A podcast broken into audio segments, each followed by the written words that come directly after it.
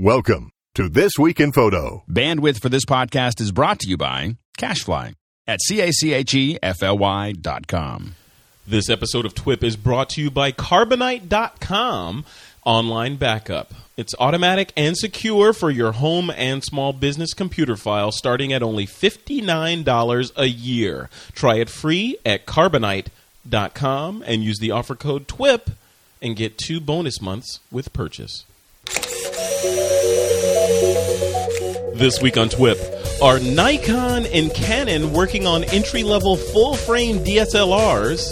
A teenager petitions 17 magazine to publish non airbrushed images.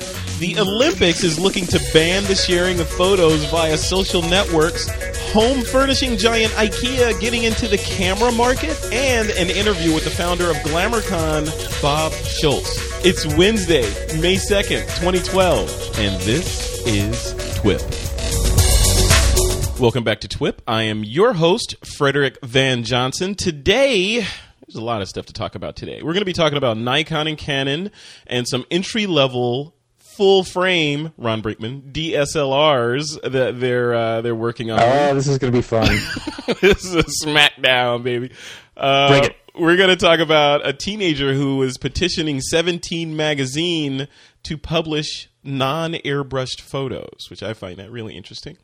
Um, we're going to talk a little bit about the Olympics um, and their proposed ban or the idea. I, I don't even know if this is proposed or if it's in the works that they're going to be banning posting photos of the Olympic Games to social networks. So we're going to talk about is that even enforceable and what?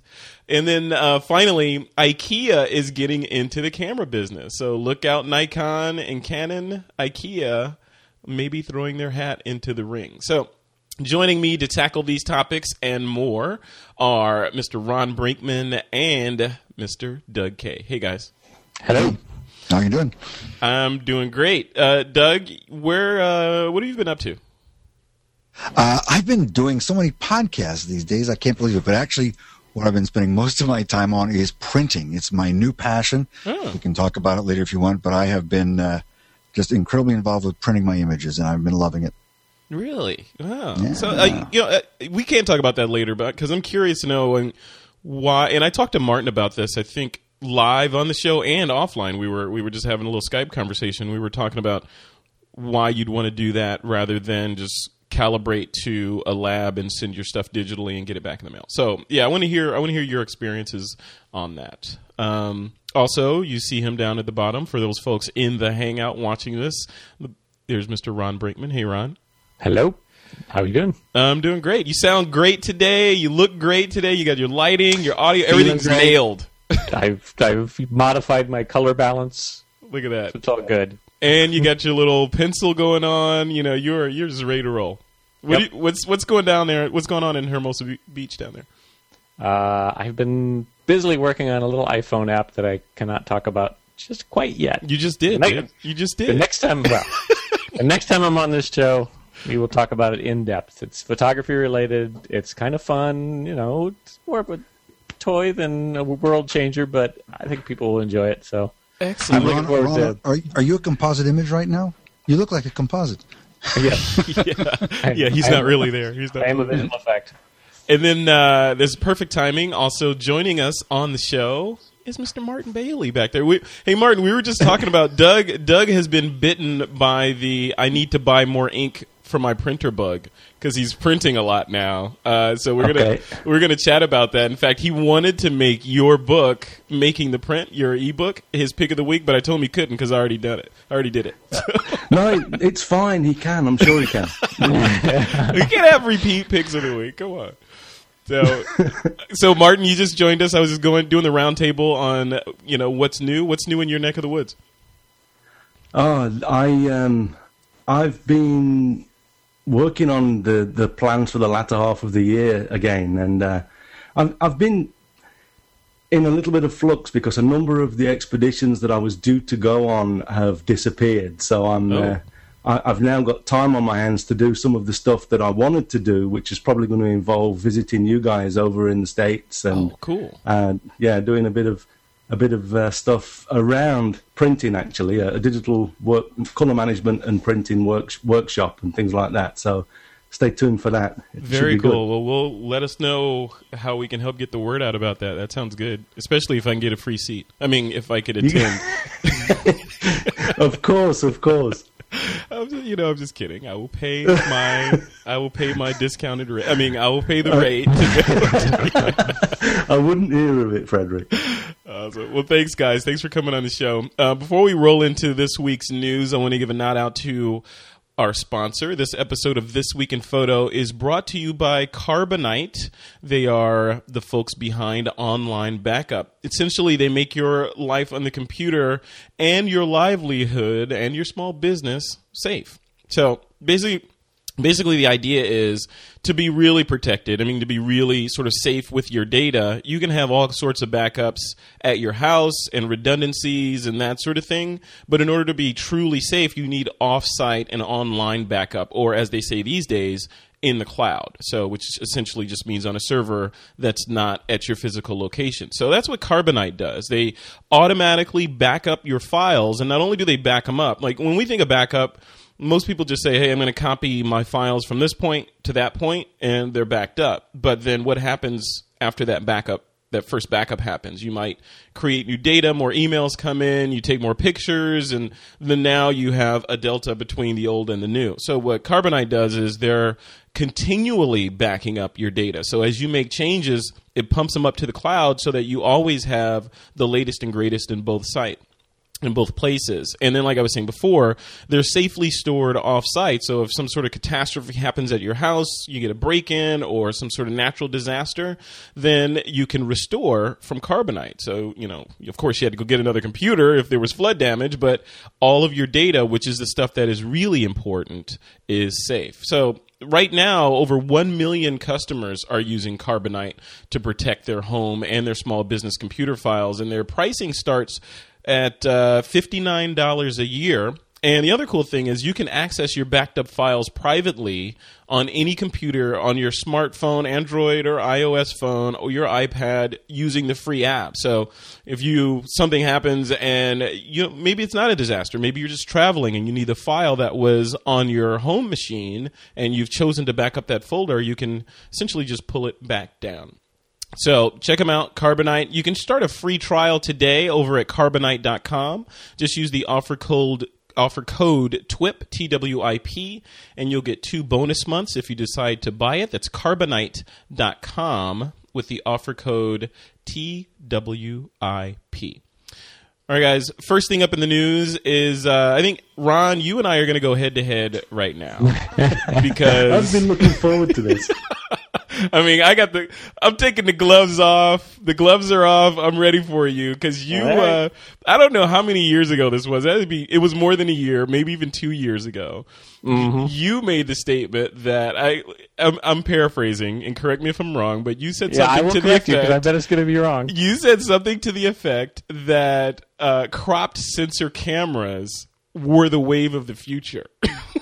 and and I I countered that saying no full frame sensors are the wave of the future. And right, why would it enough. you know of course bigger is better, you know? So Yes, fair enough. I, I, I think you may have characterized it as crop sensors are going away, yes. and and uh, but yes, let's talk about this news. Yeah. So what how this relates to our, Ron our little wager. What is what is the news? uh, What's the news? How many tokens we had uh, wagered on this? I think it was I thought it was like four hundred thousand dollars. I don't know. Yeah. Yeah, I heard put that. that. number down there. So what's the news, Ron? Uh, so the the news this was uh, covered on on Petapixel is that uh, Canon is possibly working on an entry level full frame DSLR, and this is sort of coming right on the heels of the rumors that Nikon is working on an entry level full frame DSLR, uh, both for potentially release later on this year. And um, yeah, is it going to happen?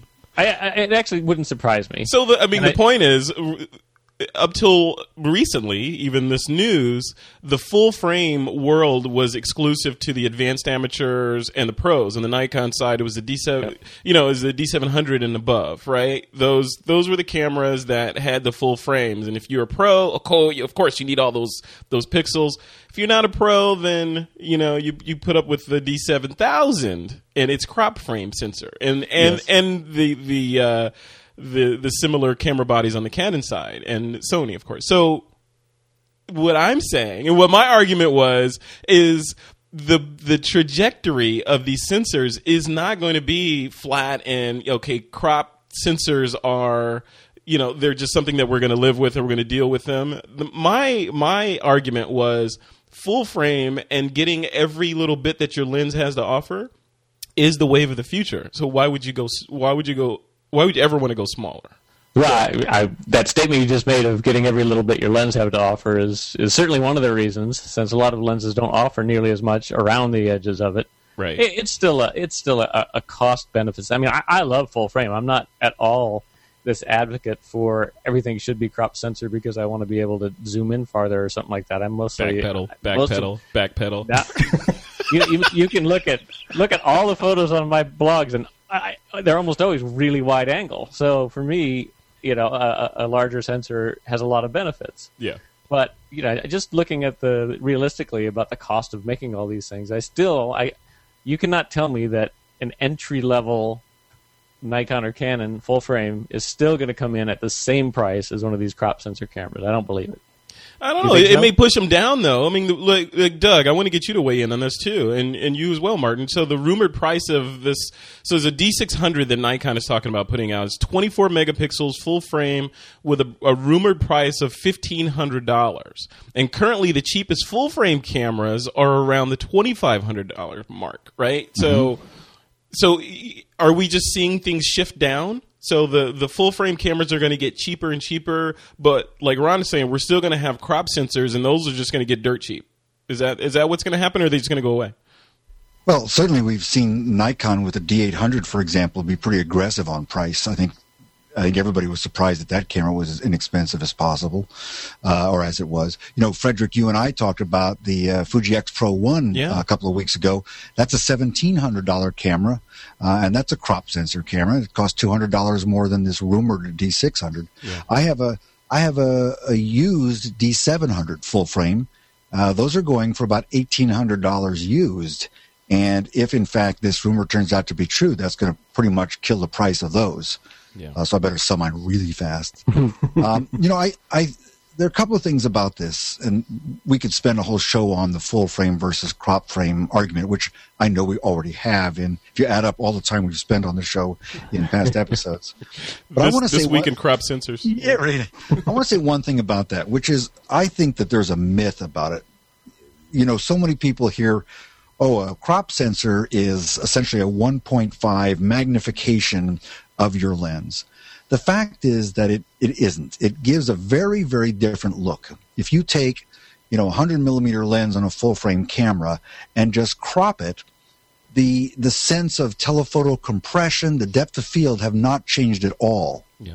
whereas on a on a crop uh, frame camera um, you know you're you know, if that's all you're doing is cropping it's not the same as getting let's say a 65 or 60 millimeter lens on a crop body it's just not the same thing and so i think those of us who are lucky enough to have full frame cameras know that we don't just have wider images we have a totally different look really to them Yeah.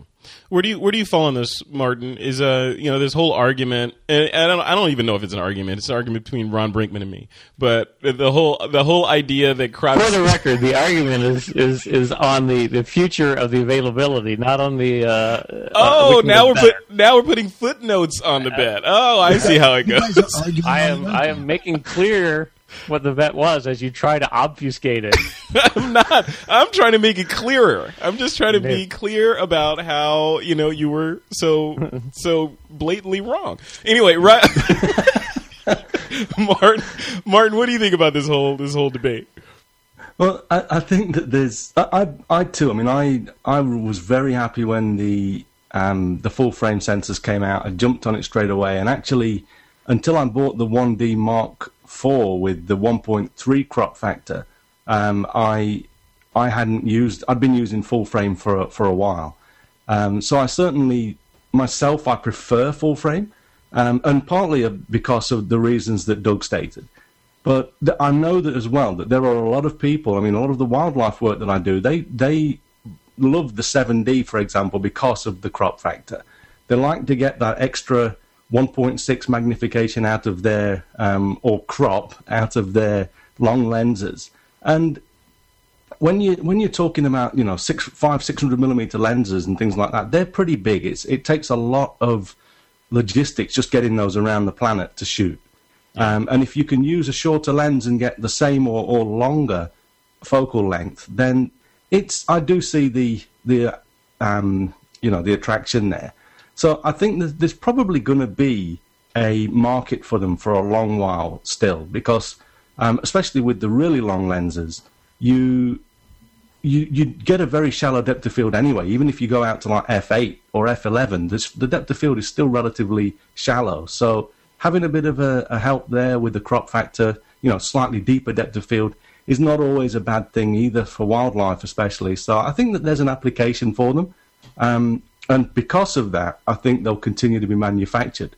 But I think that the the initial reason for these crop factors was, was because and I think I, I think I, met, I heard Ron talk about this a, a, while ago when this argument, which has been very a lot of fun by the way, um, came up. I, uh, I, I think it was it was mentioned that, that they're they're really there because it actually it might have been Frederick that said this I can't remember but mm-hmm. they they originally came about because there was it was a compromise you know the the full frame was going to be too expensive to create and they they basically said, okay, we can make a smaller one, and we can put that in the camera for thousand dollars less. Uh, and at the time, I mean, it was the only thing that was that was available, but it was a compromise because uh, you know most people would like to have seen a 35 millimeter full frame, but it just wasn't possible at the time because it was too expensive. And now the, the costs of manufacturing are coming down. The R and D has got us to a point where it's possible to make cheaper.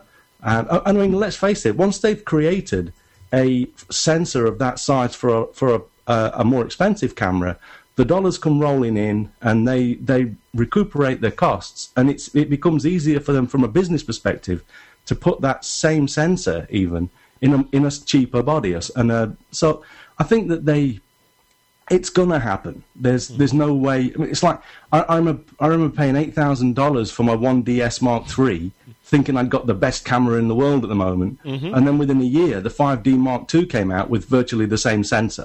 Yeah. And I'm thinking, okay, well, this is now two and a half thousand dollars. What, what, why did I pay three times for the, for the, I mean, obviously I know the weatherproofing. I still buy one series bodies because I need that weatherproofing. Yeah. But it's, it's there, you know, I mean, it, it, it rolls down as, as time goes by, the, the technology from the, the better cameras rolls down to the lesser ones and it makes it more um, accessible to the market. And I think it's, that's the way it's going to go. But I don't think that crop factors are going to go away. They'll just become more of a, a specialist camera. Well, I think, but know. you know, ahead, on the other ahead, side, well, there's the, you know you got you also have to consider micro four thirds and that format in here, yeah. right? It's yeah. obviously a crop sensitive thing, and I mean the thing I love about micro four thirds is the amazing lens variety that's become available for that now. I mean, mm. where else can you buy you know f 0.95 lenses and not just one but a few different models that, that do that kind of thing yeah. and hmm. part of that is because you know with the smaller size of the sensor you can make smaller lenses it's less expensive right. to do lenses that are still extraordinarily high quality yeah. Uh, you know so that it, it's always a trade-off of all these different variables in there and you know it may be that your kind of ideal kit that still doesn't cost you an arm and a leg is something where you've got a full frame uh, you know, maybe mid to even the lower end sort of thing as, is your studio camera, if you will, and then the one that you're willing to carry around with you most of the time uh, is a micro four thirds. I can I can almost see myself having that kind of a setup at least. Yeah, yeah. I, you know, I I was thinking that earlier when we were talking about the the fact that it uh, wastes the the ed- edges of your um, your lenses, and mm-hmm. in in effect, I mean, if you buy EFS lenses, even on a a full frame, on, you know, a full frame on a on a DSLR camera. If you buy the EFS lenses for Canon, then you're auto, you're all already getting buying a lens that has a smaller image circle by default. So you're not really wasting anything, and, and taking that to the to where we are now, with the the micro four thirds, as you say, Ron. It's exactly it. I mean, you're not wasting anything because they're designed for that that Exactly. size sensor. Yeah, it's it's purpose built. So, Doug Kay, on your side, is there in the future? Do you think there's a world where we'll see at the top end full frame DSLR bodies, the middle end the micro four thirds, and then at the bottom is just your you know your iPhone and your Android cameras that are that are picking up the the slack there. Yeah, absolutely. I, and I think uh, I would guess that most photographers who have a full frame camera body also have either a crop, you know, APS-C or a micro four thirds as well. I know, you know, you do, Frederick. I do. I think the other guys on the show do too. I'm still looking for a smaller camera. You know, we talked about the Fuji X Pro One. Next week, I'm going to have my hands on a Sony NEX7 and we might want to do a review of that one too. But uh, you know, I'm looking for something either micro four thirds or APS-C uh, that I can carry as a really easy second camera, or or when I really want to travel light, my only cameras. Uh, you know, the the full frame ones are still a little heavy.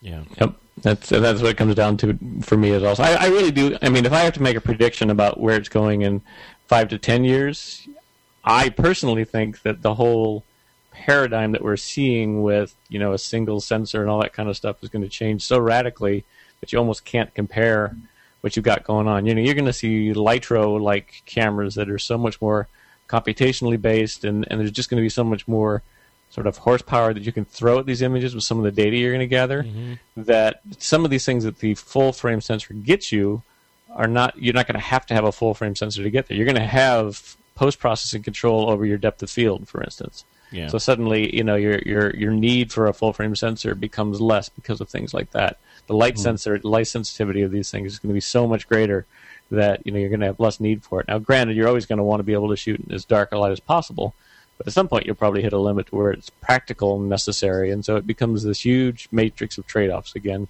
So it's going to be interesting to see what it. Even five years from now, I'm not sure that this paradigm we're operating under is going to look that similar to what we've got now. I, I totally agree with that. I mean, it's scary when you look at things like, you know, CS6 and the the, the trajectory that the content aware tools are taking.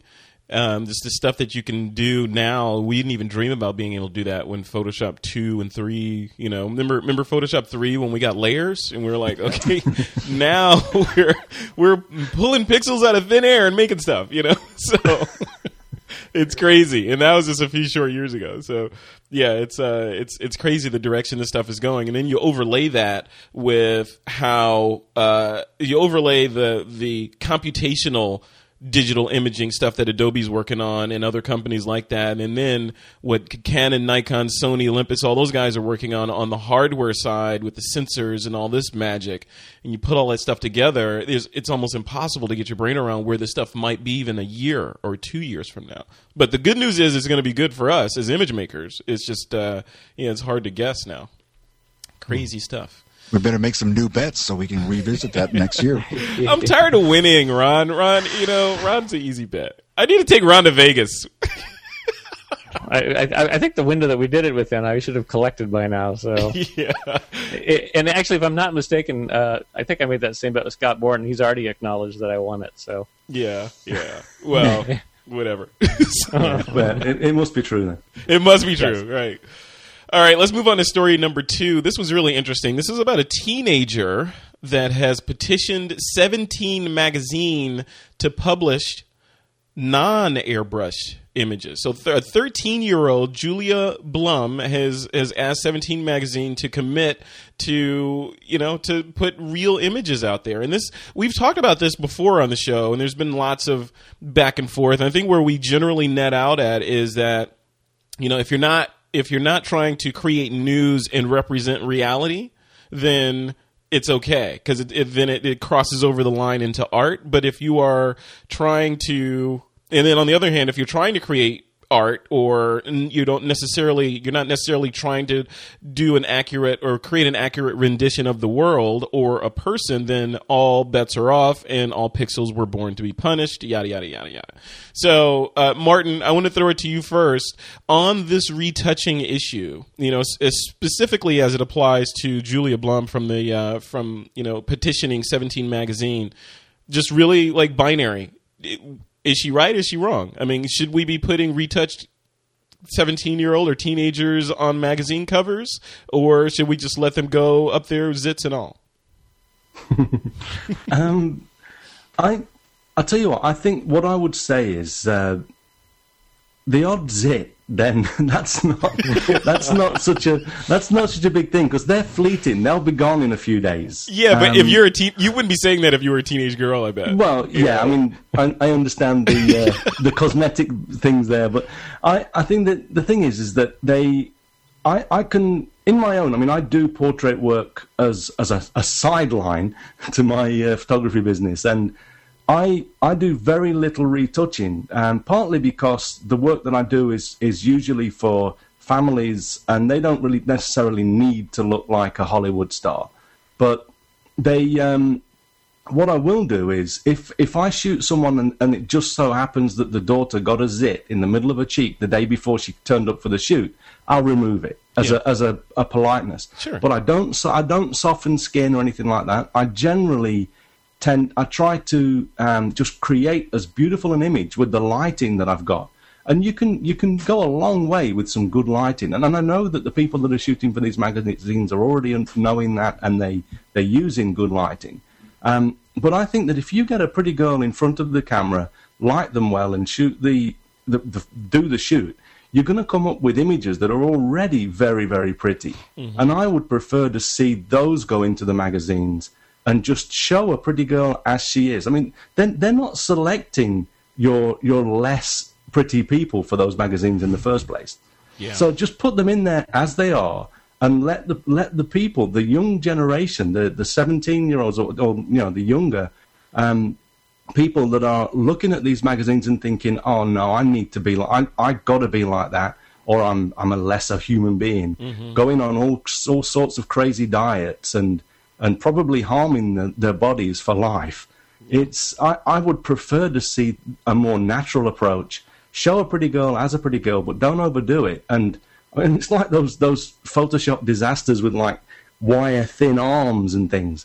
I I just I, I don't know. I mean, you, sometimes it's obvious, but sometimes it isn't. And I, I think that I, I would support this in that I, I don't necess- necessarily want to see that pretty girl with no makeup on and, and sort of you know and maybe put a black and white filter on there so that all of the freckles that aren't quite visible all pop up and you know not that there's anything wrong with freckles I've got a bunch of them but um, I, I just I think I don't necessarily want to see a really nasty image because that's not necessary either but I, I agree that we, we should be a little bit easier on the airbrush and, and show things as they are and and try to protect the younger generation a little bit more. I, I've got my own my own opinions on that, which I'll share after I get you guys to dig your hole. I mean, to respond. So, uh, so, Ron, Ron, what do you what do you think about this? Retouch or no retouch?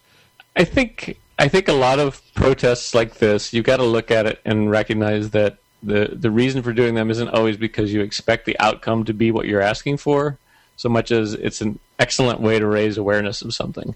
Yeah. Uh, and so I think it's great that you know what she's doing is is obviously we're talking about it. She's gotten press about this sort of thing, uh, and I could see a world where certain magazines do decide that they're going to be the place that uh, you know reflects the reality a little bit more accurately, and I can see kind of a backlash among the, you know the younger generation saying that's what they want to see as well. I mean, I hope it happens because I think it would be healthy.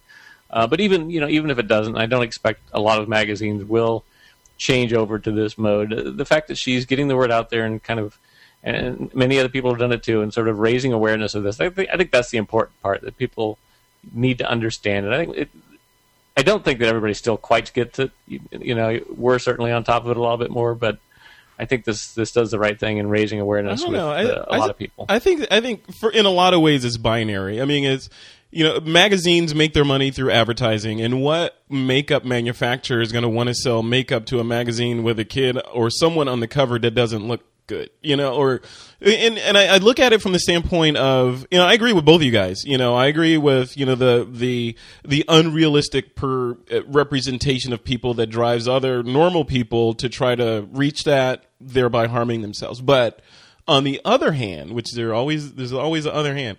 On the other hand, you got to consider the show, you know, or the mechanism. In this case, it's 17 magazine. I look at it like if I'm watching, say, America's Next Top Model, right? I want everybody in there to look flawless. I mean, the, I don't care what they do. They can retouch, they can rotoscope every frame in there to make everybody perfect because that's what they're supposed to be. It's supposed to it's supposed to be a, a show about people looking unrealistically beautiful in some cases, you know.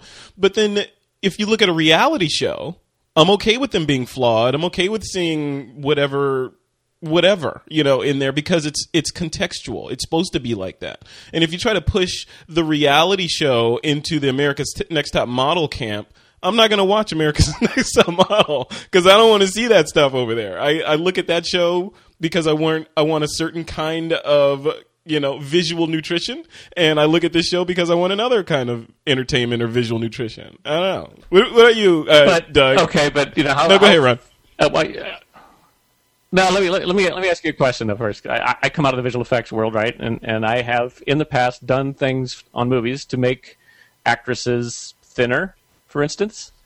Do you want to watch a you know a world top model where everything has been so processed that you don't even know if the the people that are winning these things are forty pounds heavier than what they really are? I mean, is it, is that interesting to you?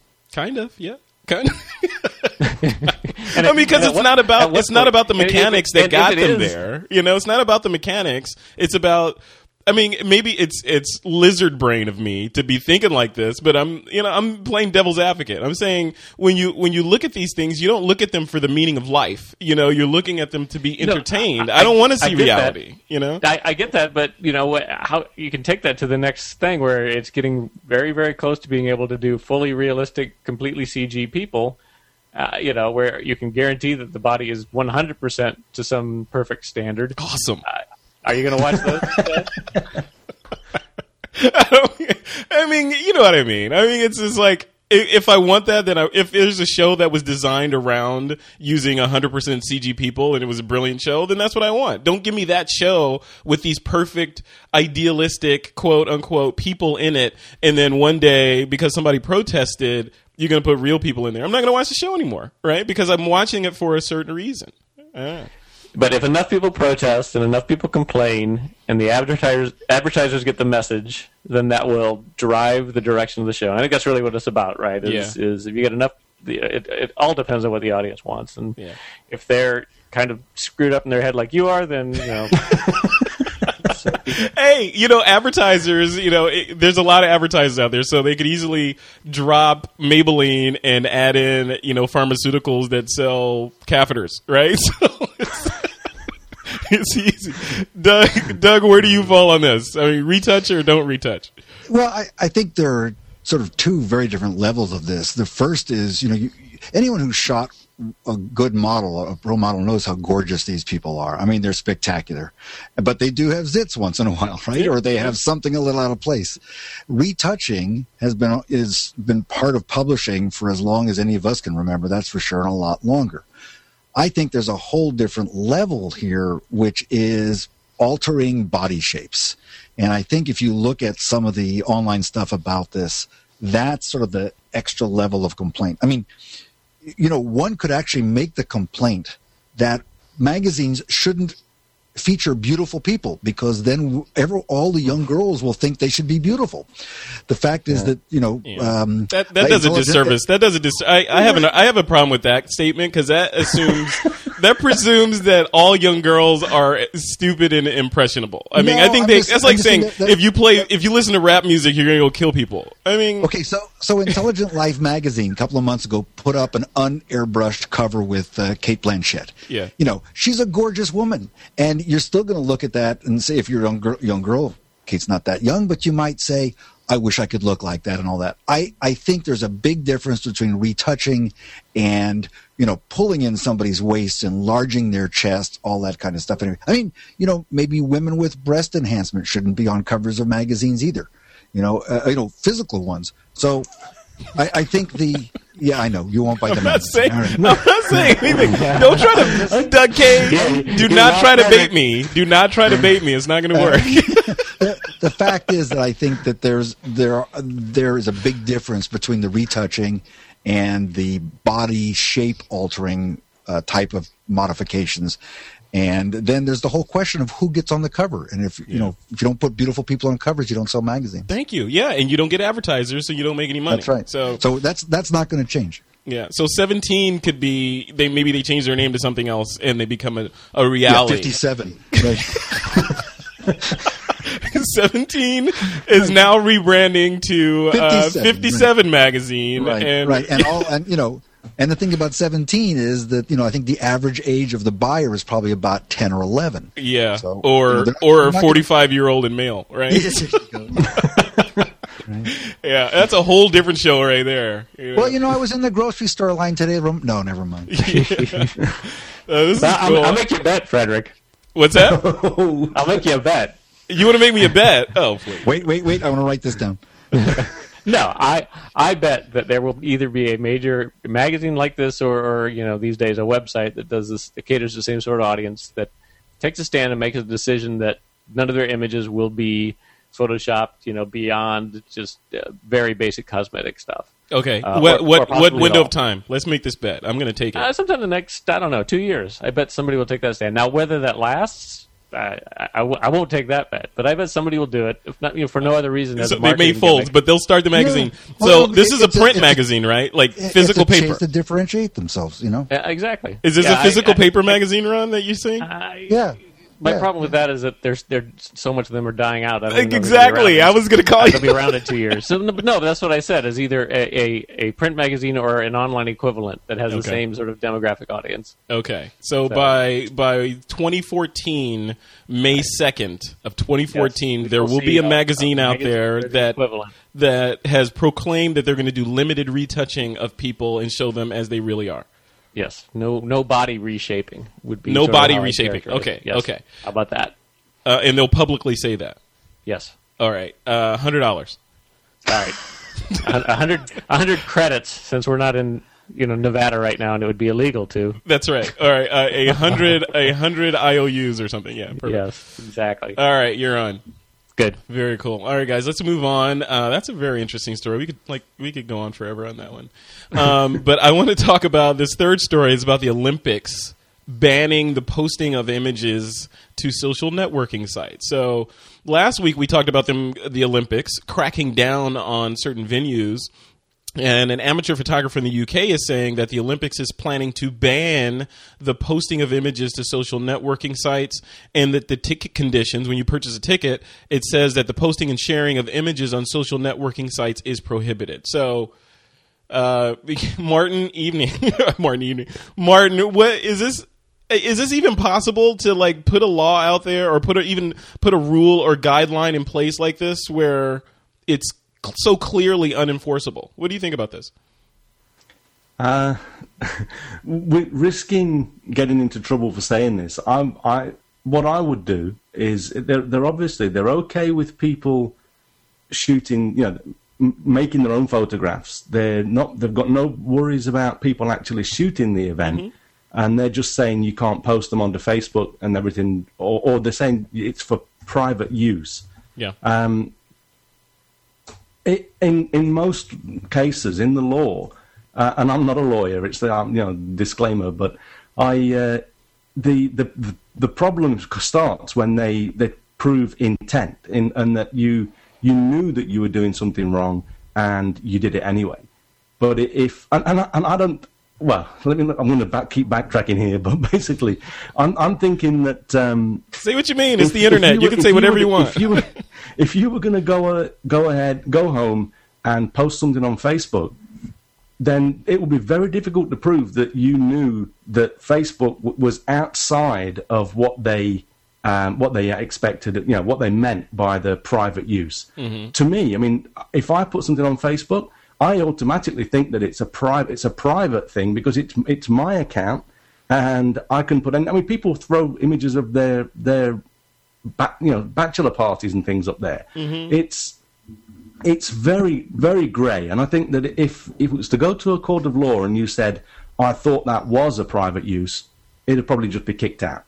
Um, so I would say just do whatever you want with your own images. if they if they allow you to photograph them, then do whatever you want with them. I mean, it, it would be different, of course, if you were to try to sell them to a magazine and they were Yeah. using advertisement, things like that. Yeah. But But they said social use- networks. They said social networks. Yeah. Are, so, Ron, I- know you have an opinion on this. So I, I do. Like, what about like I know where you're going with this because like, well, first of all, there's it's for me it's unenforceable. Second of all, what about other countries?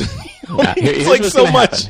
Here's what's going to happen, and, and this, you know, I understand what they're basically. You know, the world's changed so much that live television is, in many ways, sort of doesn't exist. All these games are going to be happening in a time zone that's not North American friendly. Uh, so what they want, of course, is to have exclusivity to some of this stuff, and they're they're totally fearful that somebody is going to be recording this thing, is going to post it to Twitter or Facebook. It's going to go viral long before the event. You know, you're going to say Usain Bolt uh, breaks some new world record, and it's going to go all over the place. Yeah. So what's going to happen is they're going to the first day of these things, somebody's going to be posting something. They're going to come down with, with on that person like the hand of God. They're going to pick somebody who's clearly, you know, uh, the real person, not posting under some sort of Example. anonymous Oh no. Yeah. sue them saying that you have just violated the terms of your stuff and they're going to try to scare people away from doing this And the completely useless hope that they can prevent it from happening. And you know what'll happen, work. right? You know what'll happen. People will say, "What? You're crazy." Now everyone, if if the entire crowd posts to Facebook, they can't arrest us all, right? I, I totally agree, but but it's going to be it's going to be just like file sharing, though, right? It's going to be like like people pirating movies in the sense that very very very small percentage of them actually get dinged on it, but they're going to do it just because it's going to raise enough fear that they think they can kind of control it a little bit more, mitigate it a little bit more, and it's Yeah. going to suck if you're you know the one person that did it. But You know, just this, don't do this, it first. This reminds Yeah. me. This reminds me of the. I think it was last year we reported on Lady Gaga uh, prohibiting. I think she, it was her. It was. It was. I'm pretty sure it was her prohibiting uh, photography at concerts, which makes sense. I think because.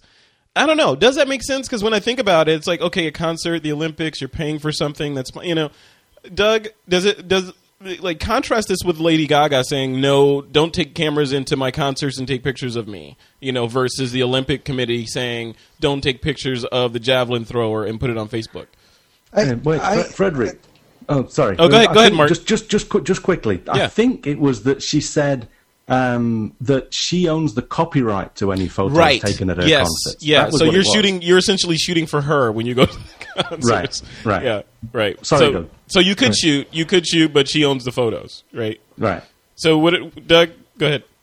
Well, I, I think there's something very different, and I disagree with Ron about what's. I, I need to disagree with Ron because that seems to be the thing to do fun. today. It's a fun sport. I think uh, the Olympics are very different. First of all, the life of uh, an image, let's say a still image taken at the Olympics, is very short. You know, it's a it's a few weeks long. It's very news oriented. Uh, these images are going to come out on a social networks. Uh, can they stop it? No, they can't stop it. They're going to come up quickly. There'll be a lot of them, you know, right after the event. A few weeks after the Olympics over, nobody will give a damn at all. Uh, and I don't think, for example, there will be enough time for anybody to launch any significant legal action to prevent it. I think that this is simply something that they decided to put on the tickets. If if it's true, it's just a rumor so far. But if it's true, they decided to put this on the tickets to give them a certain amount of protection so that they could go after it because what they really care about is the commercial use.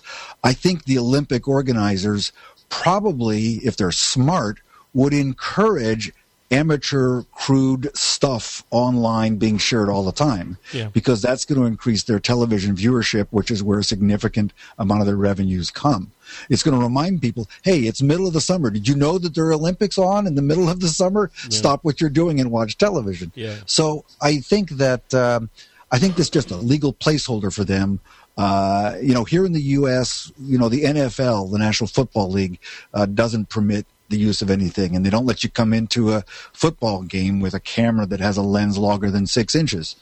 Um, we could, that's a whole nother funny story we could talk about, but uh, you know, again, with football, it's different because the value of the images long term is much greater than it is for Olympics. Someone sitting in the stands with an iPhone is not going to take an image that's going to be on the cover of a magazine. Yeah. Well, maybe maybe Olympics. Uh, maybe they're they're crazy like a fox, and you know, it's kind of like when you tell a kid not, not to do something, then he really wants to do it. Maybe they're they're saying, "Hey, don't don't do don't post this to Facebook, wink wink, or we'll come after you to make it more exciting not- to do it." They're Yeah. not. They're not going to be able to enforce it. They're not going to try. I mean, can you imagine them going to Twitter and going after one or two people who post something to Twitter? As as one of the guys said, you have to. As Ron, uh, as um, Martin said, you have to find it.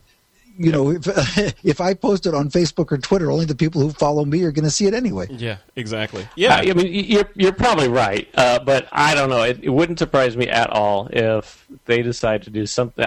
They may even plant somebody and and do all of this totally to make the point. Because I, I know what they're trying to do is they're trying to avoid really high quality footage of things leaking out prior to something where they can monetize it with That commercials. that's exactly true. That's where I agree with you. The question is tactically what they'll do in between. We'll see. right. Right. Which is which is which we all agree on is impossible to. And I and I, and I don't have Yeah. a, I don't have a hundred dollars to back that up. I wouldn't take that bet.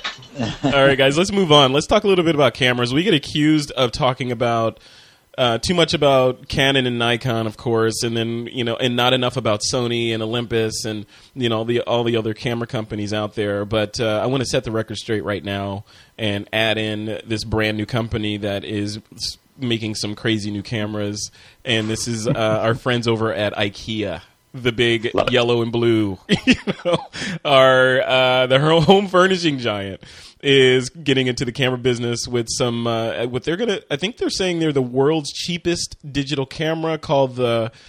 I can't pronounce this word. It's it's Scandinavian. with a Swedish accent. I don't. I'm not Swedish. I can't pronounce this. It's K N A A P A Knappa. Or if you're Knappa. Yeah. TWIP listeners, uh, please let us know how to pronounce this. But uh, it's a digital camera. It's powered by two AA batteries. It's made out of a single piece of cardboard. It can store 40 images, which can be moved over to your computer via a flip out USB dongle. And on the IKEA site, which we'll link to in our show notes for this episode, um, they have a, a video up there that's, uh, I think it's on YouTube as well, that's announcing this thing and their entry into the consumer electronics market, which I think is a bigger story than just this camera.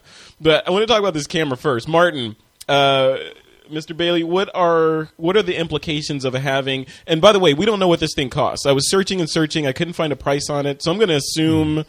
I don't know, maybe thirty bucks, twenty bucks, something like that. What What are the implications of a sub fifty dollar reasonable digital camera? I, think it, it, it's a bit of fun. It, it'll probably they'll sell, but they'll probably sell. Uh, you remember the? I don't know if they were the same in the US, but there were, there was the Fujicolor like plastic green paper paper wrapped cameras. Mm-hmm. I remember those. ago. Yeah, they'll probably sell in in a similar.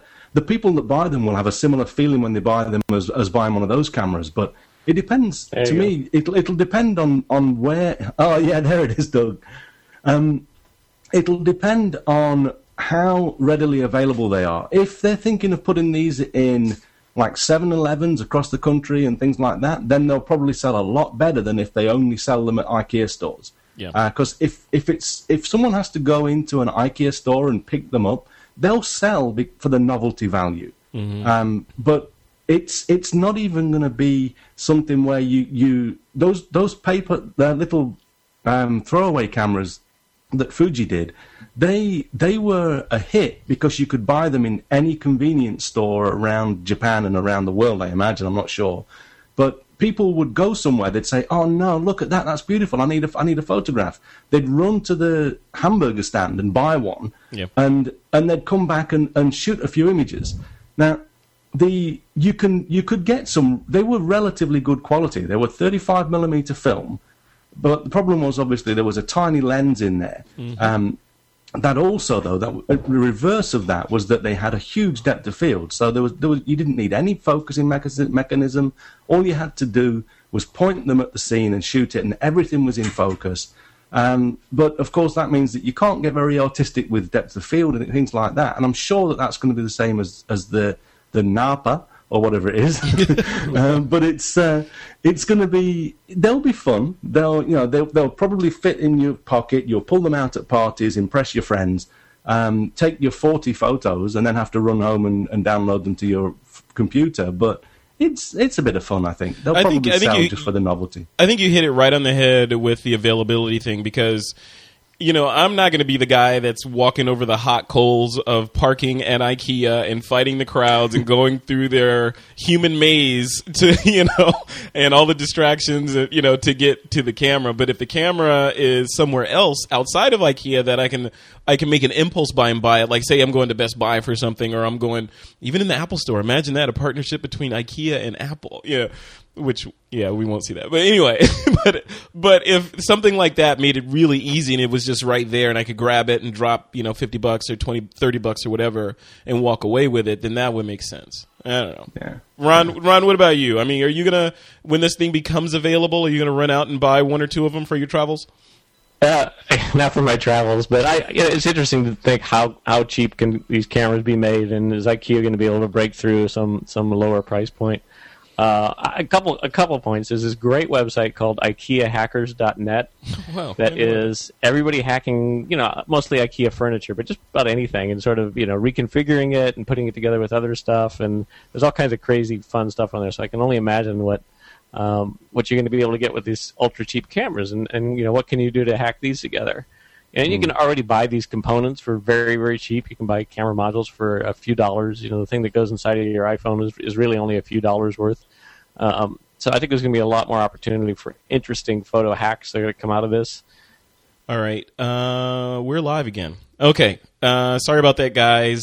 I uh, that was my fault. I was trying to push the envelope and and show some stuff while Ron was talking, so I could illustrate his words with the website of IKEA hacks, and our Hangout crashed. But we are back uh, for to finish up the show with part two here. So, Ron, you want to just finish up your thought on uh, what you're saying?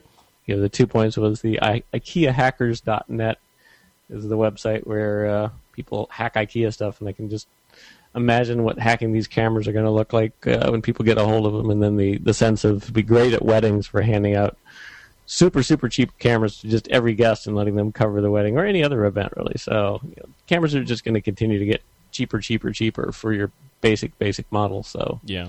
Be fun. Hey, you know, you know what? With one, one with a camera that's that thin, it looks really thin. We're probably going to see them in kites and on model airplanes and all sorts. Yeah. you know, so it's people will probably do a lot of fun stuff if you can figure out a way of triggering it. Um, and it probably be a, have to be a, a mechanical finger that pushes the button, looking at it. But it, Yeah. it, there could be some fun to be had. looking at this thing, I mean, it just it's begging to be hacked, right? I mean, it's cardboard. Totally. right? Totally. So you're gonna see uh, people taking the guts out of this thing and putting them in all kinds of strange places. I bet. Doug, Doug, is this uh, is this a camera that you will add to your collection of cameras? I, I actually will, you know, and we were talking, here's, here's that Fuji that Martin was talking about. I've got, it's about 10 years old and I've got two frames left. I'm not sure what I'll do with it. but, uh, Oh, oh, sorry. go ahead. I was going to say, you know that one that you just showed, Doug? That's actually in Japan. That was marketed. As, I, I don't think it is there. It was a dolphin, um, and the reason is is that when you wind them on manually underwater, it sounds like there's a dolphin nearby. Seriously, I- that's cool. Yeah, I, I, I remember snorkeling for sh- for shellfish on an island on the the west side of Japan with one of those, and I kept thinking there was a dolphin nearby, and it was my friend winding on his dolphin camera. I got, I got a couple of these. Here's a Kodak Oh, I've got cool. here sitting around. I found, I found these. This one actually has a strobe in it. Nice. But those are film cameras, though, right, Doug? Those are, yeah. So I think, you know, Ron actually said the one thing I was going to say, which is weddings. You know, so many of the hmm. weddings have this, you know, put them on, every table gets a camera. And now what they'll do with this is they can give every person a camera. I mean, they'll be that cheap, I think. Now, the one thing we haven't mentioned, two things actually. One is that there's speculation that this is actually fake, that this is not a real product because this has not been announced. I do think that everybody should go and look at the video that is out there promoting this. It's very clever. Um, you've got to see the special features of the camera, like the zoom and the image stabilization. These are these are great features, and uh, you make your own judgments. But I, I, I mean, they're, they're going to show up in greeting cards. They're going to be tiny little things. So Yeah, uh, yeah. uh, yeah. I'll, you know, I'll, uh, quantity's the number. I'll go out and buy them. I'll buy a pack of six. You know. I hope it's real. I mean, you know, I, I hope it's real, and I hope it's I hope it's cheap. I mean, like really, really, Well, really it has cheap. to be. If it's if it's not cheap, nothing will happen with these cameras. I, you said sub fifty. I thinking that these are like, you know, nine ninety five. Really? Yeah. Wow. Yeah, that- I, what that's that's yeah. what I was thinking too. It's got to be like you know ten to fifteen. Yeah, this is not a no. No one's going to pay you know forty nine ninety five for something. That, even though it does include supposedly two AAA, two AA batteries. We'll see. so we're gonna, you know, I just predict we're gonna see all kinds of stuff. We're gonna see, um, you know, little groups on Flickr pop up that are dedicated to doing cool and innovative things with these Absolutely, things. and you know, the Make magazine will have articles on it. They'll be all over the. No doubt about it. Yep, yep. People will be in jail for putting them in places they shouldn't put them. You know, all kinds, all kinds of stuff. All right, guys. Let's. Oh, oh, oh! You're going to see this. people are going to do bullet time with this. Yep. Oh, oh I did see somebody You're gonna go commented out- on that. Yeah. Well, you're, you're going to go. You're, go- oh, did somebody do that already? They beat me to it. no, no, no. Go- Somebody made a comment about that. But what? What's bullet You know, time? instead, well, you remember from the Matrix where they basically had, I don't know, Ron, you probably know better than I. How many? Fifty cameras in the first bullet time effect. As, Yeah, as Martin on the video demonstrates for us. Thank you, Neo. We appreciate that. Yeah, it was that, it hey, was that sort of- Martin, you move like they do. It was some. It was something like fifty. I think it was five D Mark twos or something like that. I can't. Yeah, it was remember. before that. It It was was before uh, that. Yeah, that's way before. Yeah, right? yeah. It was uh, interesting enough. I actually almost did that. Worked on that. I, I flew down to Australia and Oh, ran wow. around on the roof of the set. And uh, So I mean, you know, any amateur will be able to go out and do you know 100 or 200 camera bullet time as long as they can synchronize them. Yeah. And uh, that you're going to see that right away if that comes out. There's no doubt cool. about that. That's cool. That's exciting. So, last question on this, uh, Martin. I'll throw this to you, or Martin, aka Neo. Um, well, I mean, if if IKEA jumps in with this dirt cheap camera, and on the high end we're seeing the prices go up, like we were talking about the 5D Mark III, and it's the prices around that thing. Is this going to force the Nikons, the Canon, the Sonys, the Olympuses of the world to come out with these kind of small, single-use, semi-disposable cameras?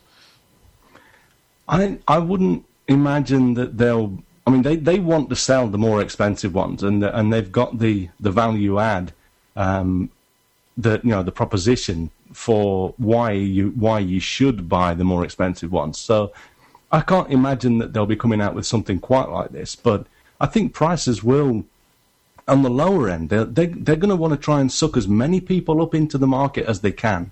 Um, and they're already, they've already got a big problem with mobile phones. Everyone's got a mobile phone with a camera now. And they, they're already seeing a lot less people probably buying entry level cameras than maybe they would have done if there weren't anything, if there wasn't anything in a mobile phone. Yeah. But uh, photography is becoming much more um, accessible to, to so many people. And if they've got something that is like you know the, the rebel range is a good example, but even le- even lower than that, they, they if they've got something in the market that will allow people to jump in and start making images with a, a much lower entry entry price, then I, I think that they'll they'll continue to push that. Um, whether they go quite this low and you know and basically develop a, a cardboard camera, I don't think Canon or Nikon would put the name on that. But I, you never know. You never know. Ron, Ron, does this? You know, the more I think about this, the more I think this is. If this is real, and like you guys are saying, if it is like ten bucks or under twenty bucks, let's say, even even photo walks and camera clubs, you know, because not everybody like if you if you did a contest and you said, okay, the parameters of the contest are you must go out and take photos of doorknobs. Here's the time span. You must use this camera you know that sort of thing. Now you can lock it down. Whereas before okay what kind of camera do you have? Oh i got a nikon you know d800 oh i just have a this and i have that. Right. you can make it egalitarian and say you mu- in order to participate in this event go buy this particular cardboard camera from ikea. Is that does that make sense? Are we going to see stuff like that? For certain situations like that where you've got a contest, I think it's uh, Hmm. It's interesting. I, cameras are just getting so cheap in general that I think you're going to see so many different devices with cameras integrated into them. You're going to see doorknobs with cameras in them and light switches and everything pretty soon. So uh, it's going to be cheap. I, I suspect that. Um, I suspect that this does not have a full frame sensor in it. However, Suspect. you want you want to bet on that i mean come on ron I, I, I could be wrong on that one, so I don't know. That's Ron. That, that's going to be your new nickname. It's Ron. I could be wrong. Brinkmann. You know. Like, Nope. all right. Uh, well, we'll keep an eye on that. I'm going to. Uh, we'll, hopefully, when they come out, we'll all get one and play around with it. And uh, Martin will write a nice ebook on how to take great pictures with this new camera, and we'll all buy it. All right, guys. Uh, I want to uh, give a, a shout out to a, a book that I have got my hands on. It's called The iPad for Photographers. Here it is, right here. If you can see it for the folks in the Hangout that are watching us. It's called the iPad. If I can get that right, God, it's reverse. Um, the iPad for photographers. The subtitle is "Master the Newest Tool in Your Camera Bag" by Jeff Carlson.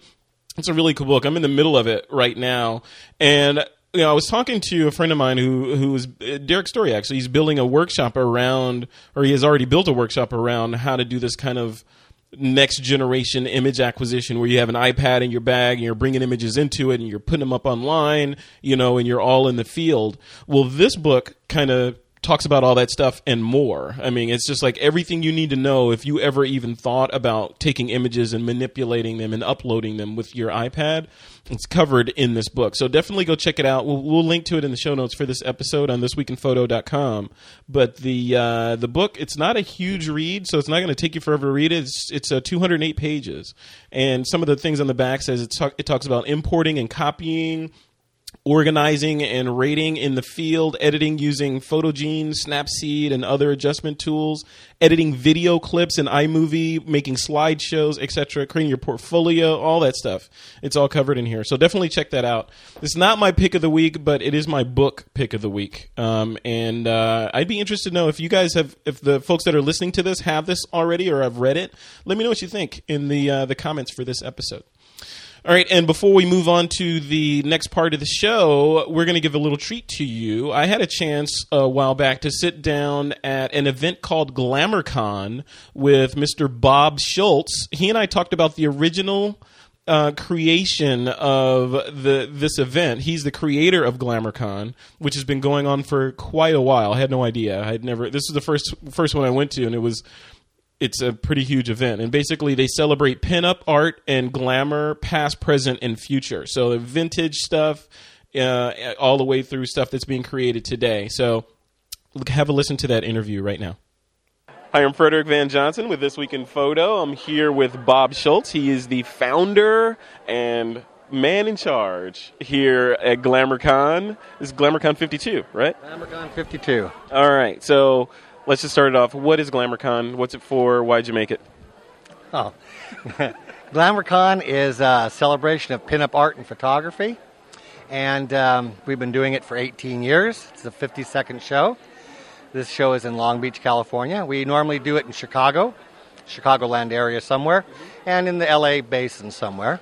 What it do, what it is is mainly an autograph show. We have, oh, say 50, 60 Playboy Playmates from 1955 to the most current. We have internet models. We have dealers that specialize in glamour and collectible merchandise. Um, how it happened is a long story, but 18 years ago, I uh, I was in the finance business, and uh, I had a friend that wanted to do a, a show that was a homage to pinup art, and we we didn't know anything about show planning. I was in the finance business, like I said, and he was an attorney. We knew nothing about shows, but spent a couple years learning about them and decided that we would have a show to do this. By sheer happenstance, um, at our first show, Hugh Hefner comes in.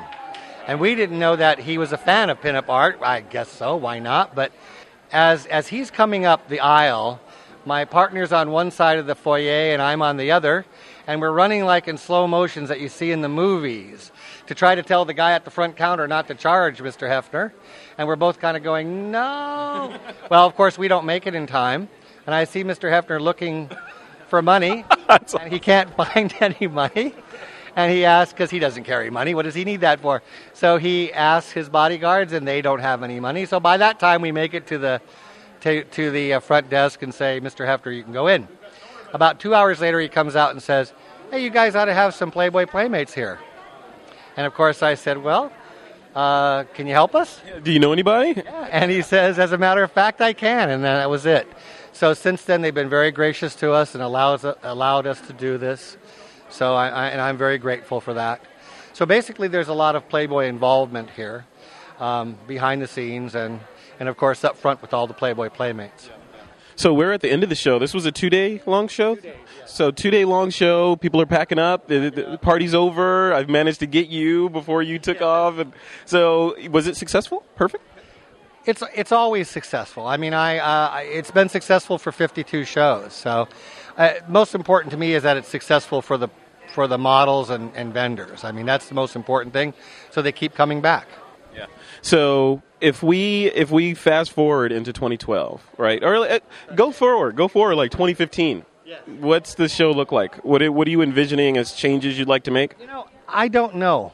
I don't know. Uh, when, when something works well, you tend not to change it much, and the sh- the complexion of the show has not changed much. Other competitive shows have come and gone um, for various reasons, but I think that basically the fans just want to meet these women that they see in the magazines. And, and, and I don't know how else to really make that with more sizzle. Because I, I don't think that the fans care that much. They want to meet, they want us to, to, to talk to the women that they see. Because, you know, on the internet, you can get all of this material anytime you want. But it's difficult to meet those people. And here we provide that opportunity in a uh, hopefully a, a upscale and safe environment. So perfect. Okay, so somebody's watching this and they're like, "Oh, I had no idea if this show was even happening." Where do they go to find out a list of where things are happening? Simple. Just go to uh, glamourcon.com. Yeah, glamourcon.com. That's glamourcon, G A L M O U R C O N, glamourcon.com. You'll find that it's we're we're at the top of every search engine for this, and uh, every year we publish our our schedule. And then as the shows get closer, we start listing who'll be attending. Yeah. All right. Thanks a lot, Bob. All right. Thank you very much. All right. All right. Frederick Johnson, that was Bob Schultz, This Week in Photo. And uh, we're going to see if we can find more people to interview. Okay, you can learn more about Bob and GlamourCon by visiting the GlamourCon website, or you can find them on the usual social networking sites, which we will link to in the show notes for this episode. All right, it's time for some listener Q&A. This is the segment where our guests, that's you guys, answer questions that have come in via our Facebook group, uh, Google Plus, Twitter, etc. Um, basically, any way people want to get a question into us, we grab it and then answer them here. Question number one is about the IFPO and is it worth joining? The IFPO is the International Freelance Photographers Organization, and the question comes from Robert O. Hull. So I'm going to throw it to you, Ron. I don't know if you're a member of any organizations right now, but no, don't, don't throw it to me. I'm not a member of any of these organizations. You don't care about any of this stuff, right? You know, well, it's not that I don't care about it, but you know, I'm I am very much a, a, a hobbyist photographer. So right. it's an interesting question about you know sort of what what a hobbyist photographer would be. All right, Doug. Doug might know this stuff. Doug, where yeah. Are you familiar with this? I'm Martin, seeing question you, marks Martin? across the board down there in this hangout, like question mark overlays and exclamation points. What's going on? well, of, of all those acronyms, the only one I know is NAP, National Association of Photoshop Professionals, which I happen to be a member of, even though I am not a Photoshop professional. And that's simply because, uh, in terms of training, oh no, I know what it was. Kelby Training had a deal because it's essentially, it seems to me to be one organization and the same uh, they had a deal where for you know almost no money extra you could do a Kelby membership and a NAP membership, and they have a nice magazine. Yeah. In terms of the actual professional associations, uh, you're asking the wrong guy again. Martin, you know you're next, right? Martin's like, "Don't call on me, teacher. Don't call." um, well, my I've never heard of them. Um, I, that, I don't wait. Any of these organizations or that one in particular? Oh no, NAP, NAP for sure. Um, but I'm not a member of any of these either. Most of them, in my case, though, it's because they're they're very US centric or they're. Yeah. I mean, they're very other country centric. They're not Japan. They don't do work very well with Japan. Um, so I I don't really have my antenna up for these sort of things either. But I, I did take a quick look at their website. They look like a a respectable organization. It's not. It doesn't look like a scam, at least.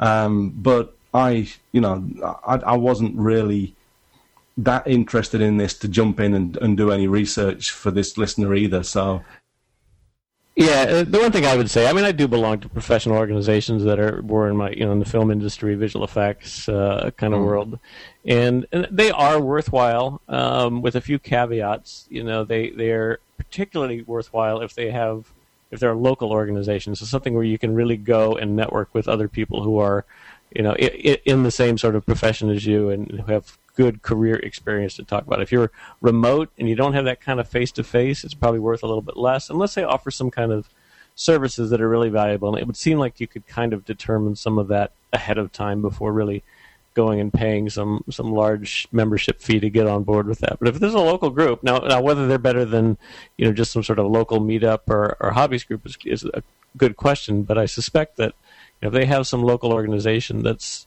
you could go to meetings that would be Yeah. much more worthwhile. Well, you know what? I you know I, I had kind of stacked the deck because I I actually a couple days ago did an interview with Eugene Mopsik. He's the director of ASMP. So that uh, ASMP is the American. Right, Martin. You know, U.S. centric me- American media society, society of me- media professionals. Right. Yeah. Uh, and the questions I and we'll we'll air this in a couple of weeks, but the questions I asked Eugene specifically were why you know they were coming for me because I, I wasn't a member at the time i am a member now because i joined because turns out it's you know less than a cup of coffee right so um, the the benefits are that i was specifically interested in were insurance because i was hearing a lot about hey you gotta you, you know join these associations and the assurance alone is worth it and it is. You know, I won't give it all away, but the benefits that I found out about in that interview were the uh, insurance. Um, they've got community. They've got legal advice to some degree. If you get sued, you know, all this sort of crazy stuff in there. That I mean, it was a long laundry list of like, really all that, all that And stuff. Because I, I was ha- thinking, I was thinking like on the insurance side, I was thinking my homeowner's policy covered my gear, right? And yeah, but not if my gear is with me somewhere, you know, Yeah. that kind of thing. Which, if I'm taking pictures, generally it will be. Were you gonna say, Martin? I, I was one of the uh, associations that I have seriously considered jo- joining is is the ASMP. They they have, I mean that all of that information you just mentioned is golden. They and they and then they although they, I mean it's called American, but they they do as far as I'm, I'm aware. I think I, I looked into it a, about six months ago for the last time, but they don't stop people from other company, countries joining.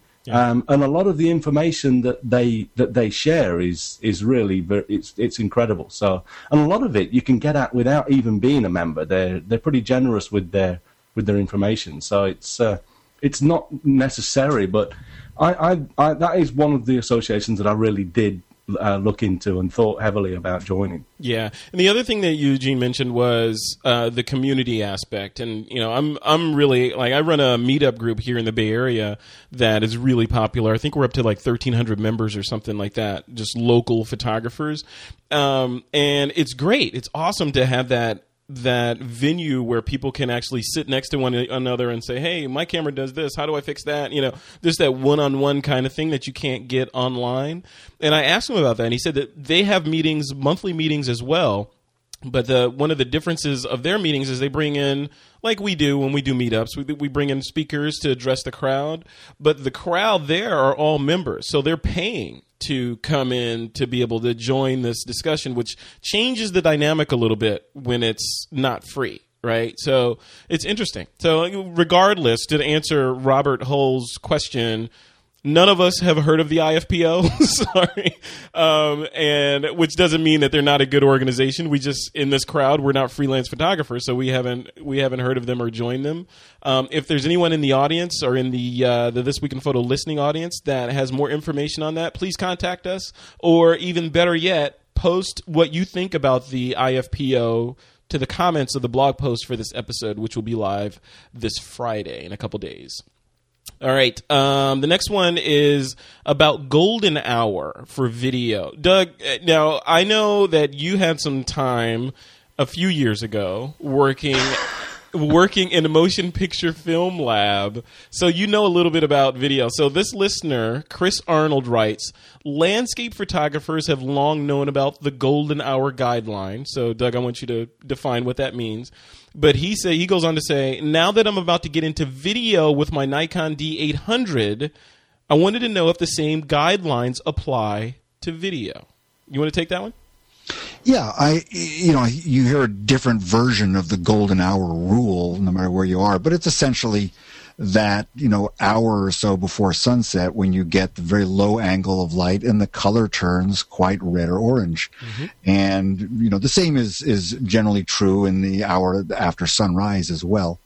Uh, and it's it's beautiful light and of course it absolutely applies to video very as every bit as much as it does to still photography uh, if you look in the motion picture industry, that's when a lot of the shooting is done as well. Of course, the problem with the motion picture industry is, you know, they have, uh, you know, eight or 12 or 14 hour days and they have to keep shooting because they've got the cast and crew and equipment. So they have to work a schedule around. So they might do an interior, uh, might do interiors in the middle of the day and then rush outside to get their exteriors late in the day if they, you know, they're wide shots. In the case of uh, close-ups, they might fake the close-ups in the middle of the day, uh, block out all the natural light, and uh, and use artificial light to get the same effect. Uh, you can do that in a close-up. You can't do that in a wide shot. But it's absolutely the same thing for uh, the video business or the film business as it is for stills. Is that so, Ron Brinkman? Is that true across the board that lighting in general for motion is essentially the same as it is for still photography? Yeah, I mean, uh, you know, uh, most movies you're you're always having some sort of artificial light added to the scene, partially for practical reasons of getting enough light that the film can get capture it all. It's less of a concern now. But yeah, I mean, everybody loves to shoot at, at magic hour, golden hour. You know, some filmmakers abuse this privilege a little bit. I think it was the movie that oh, War Horse, Spielberg's most recent one. Mm-hmm. You watch that movie, it's like everything that was interesting that went on seemed to be happening during magic hour. It was it was just sort of over the top. It's like, wow, And does in- nothing happen during the day? Yeah, and in backlight too. Yeah, exactly, exactly. So you know, it certainly gets overused, and and of course you can color grade something that's not shot uh, during twilight to to look like that to some extent, particularly if you've got an overcast day, so you're not hitting really harsh shadows and all that. So you can, you can trick it a lot. But yeah, it's it's a it really is a, a nice time to shoot, but the practicalities of it, you really can't. And if you're shooting video and it's, you're telling a linear story most of the time, unless you're Spielberg, I guess, it, it doesn't make sense to have everything seem to happen in that little one hour window. So I got to go watch that now. Is that that's called War Horse? Warhorse, yeah, is that on, was, is that on uh, Netflix? Uh, it's Not probably yet, out on video by now. I don't know. I'm not sure if it is or not. It was a Oscar contender. For, Oh Yeah, wow, exactly. that's not new. Okay, Yeah, yeah. I hadn't heard of that one. All right, well, we're- Martin, what about you? Is it uh, what about the the whole magic hour thing that we're we're talking about with this question? Uh, It's it's definitely something that you should look out for with, with stills. But I mean, good light is good light, and if if you want good video, then shoot it in good light, or as as Ron said, you know, create good light. Um, but I I basically just ditto to Doug and Ron. It's uh, Yeah. Yeah, it, So it's it's important. So, Doug and Ron, uh, just a quick question before we leave this and go on to the picks of the week. Um, can you create magic hour? Because one of you guys were saying that you know if you, I think it was you, Doug. You were saying that if you're shooting a wide shot, then you and it's not magic hour, you can't you can't really fake that. But can't you? Can you fake it by say gelling your lens and then using a a complementary color gelled on your flash to light your Well, subject? There are two things you can't do. You can't change the angle of the light in a of the sunlight in a wide shot. So Right. the angle is the angle. Long shadows you're not going to change with a filter.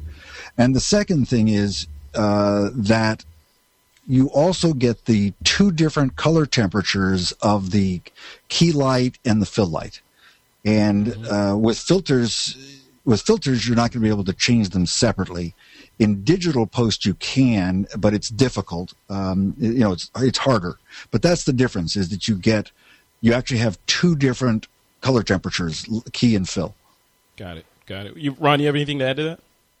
No, I mean that's exactly right. You, you can do anything in post if you're willing to put enough money towards it. I mean, I've changed the direction of shadows on shots and everything, you know, because it doesn't match, it doesn't cut in continuity. Yeah. And you know, somebody says we we can't have this shadow suddenly shooting off to the left when it was shooting off to the right in the last shot. Somebody decided to flop the scene, you know, flop the entire image just because the action worked better because of that. So you do it all the time in post. It's just a cost of doing it. And you know, we've been faking stuff since the beginning of, of photography for film. Yeah. Very cool. Yeah, but Ron, you wrote the book on how to do that stuff. for, for, Yeah, Ron, for, plug your um, book. Come on. Is that book still out? Oh yeah, it's still out. It's uh, the art and science of digital compositing. If you really want to look into, learn a little bit about, you know, the what we do in in films for visual effects kind of stuff. And, and I'm going to guess that, that our listener, Chris Arnold, if he's asking the question, he probably doesn't have the budget to do things that way.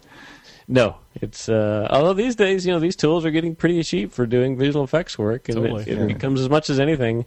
Are you willing to put the time into it? And, you know, if you're willing to sit there and crank away at stuff, I see some amazing videos up on YouTube of, you know, stuff that would have been millions of dollars worth of visual effects work even four or five years ago, and somebody's just done it in their basement. So the, the game has changed. Yeah. That that just makes me happy. I love that kind of stuff. When you see Yeah. that that kind of democratization of the tools and the power, so then it becomes.